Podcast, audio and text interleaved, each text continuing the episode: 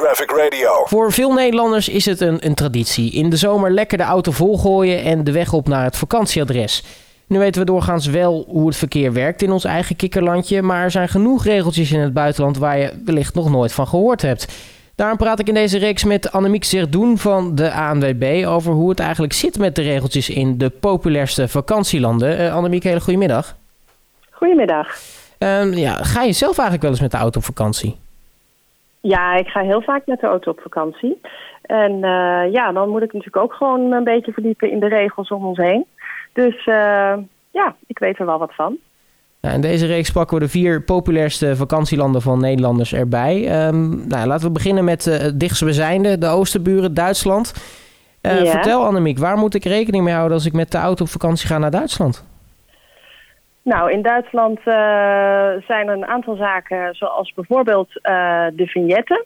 In Duitsland kun je, uh, als je over de snelweg gaat, nog wel een heel eind komen zonder vignetten. Maar als je de steden ingaat, dan moet je echt zorgen dat je zorgt voor de juiste milieustickers. Die kun je soms ook nog wel ter plaatse kopen bij bijvoorbeeld garages of um, postkantoren. Maar het is ook handig als je al van tevoren weet waar je heen gaat om dat gewoon vanaf huis al te regelen.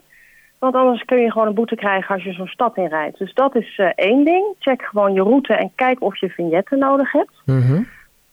um, wat we in Duitsland ook merken, net als in Nederland... dat je niet mag appen in de auto of bellen in de auto.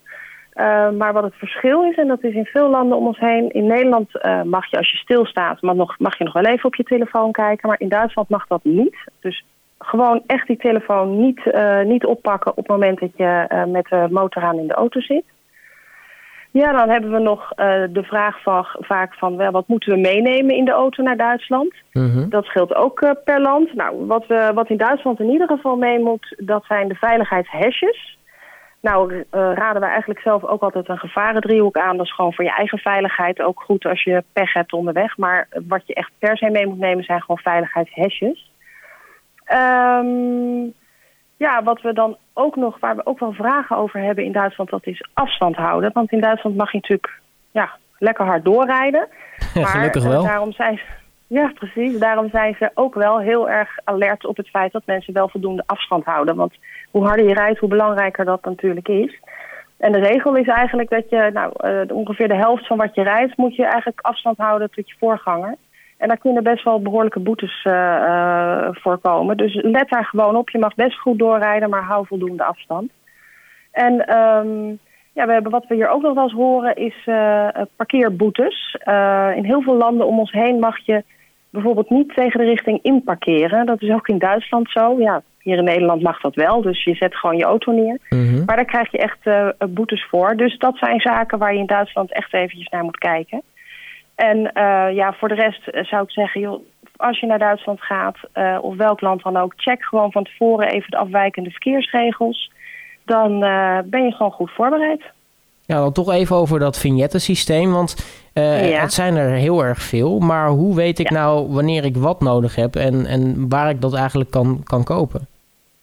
Nou ja, je kunt van tevoren een vignet uh, aanvragen en dat gebeurt eigenlijk op je kenteken. Uh, het kenteken bepaalt, hè, er wordt gekeken naar het type van je auto, de leeftijd en de uitstoot. Het kenteken bepaalt wat voor vignet je krijgt.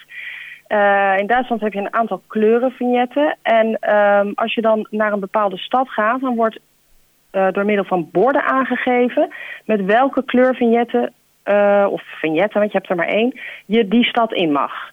Dus het is van tevoren kun je checken wat, uh, wat jouw vignet is. En dan kun je vervolgens kijken, kan ik die stad in hiermee, ja of nee? En, en wat, voor, wat voor steden geldt dat eigenlijk? Want nou ja, we kennen ook zat mensen die aan de grens wonen. Die denken, goh, we gaan even de grens over een boodschappen doen. Of überhaupt een leuk een dagje Duitsland. Maar moet je zelfs dan al rekening houden met vignetten? Ja, je kan er eigenlijk een beetje van uitgaan. Op onze website staan precies alle, alle steden en alle, alle eisen. Maar alle grote steden hebben zo'n beetje milieuzones inmiddels. Uh, en dan over de, de, afstand houden, de snelheid. Hè. We weten in Duitsland inderdaad ja. 80% van uh, de snelwegen van de autobaans... die hebben geen snelheidslimiet. Um, ja. ja. hoe weet je nou welke snelheid je aan moet? Want nou ja, Nederlanders die uh, rijden doorgaans dan... ja, misschien de maximaal snelheid die we in Nederland gewend zijn. Gewoon een beetje veilig ja. houden. Natuurlijk ben je met een caravan sowieso wat, wat kwetsbaarder op zo'n autobaan. Ehm, maar wat is nou eigenlijk een goede snelheid? Want je wil natuurlijk ook niet te langzaam rijden op zo'n autobaan, want dat kan misschien ook weer voor gevaar zorgen.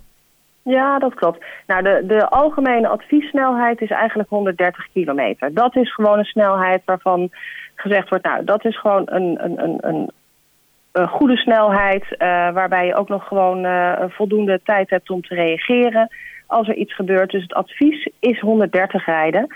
Maar uh, ja, je mag harder. Maar wat ik net al zei, zorg dan in ieder geval voor het feit dat je voldoende afstand houdt. Want je moet toch ook wel gewoon op tijd kunnen reageren op je voorganger. Ja, dus dat is in ieder geval het devies voor Duitsland. Uh, Annemiek Sardoen ja. van de ANWB, hartelijk dank voor je tijd. Dankjewel. Traffic Radio.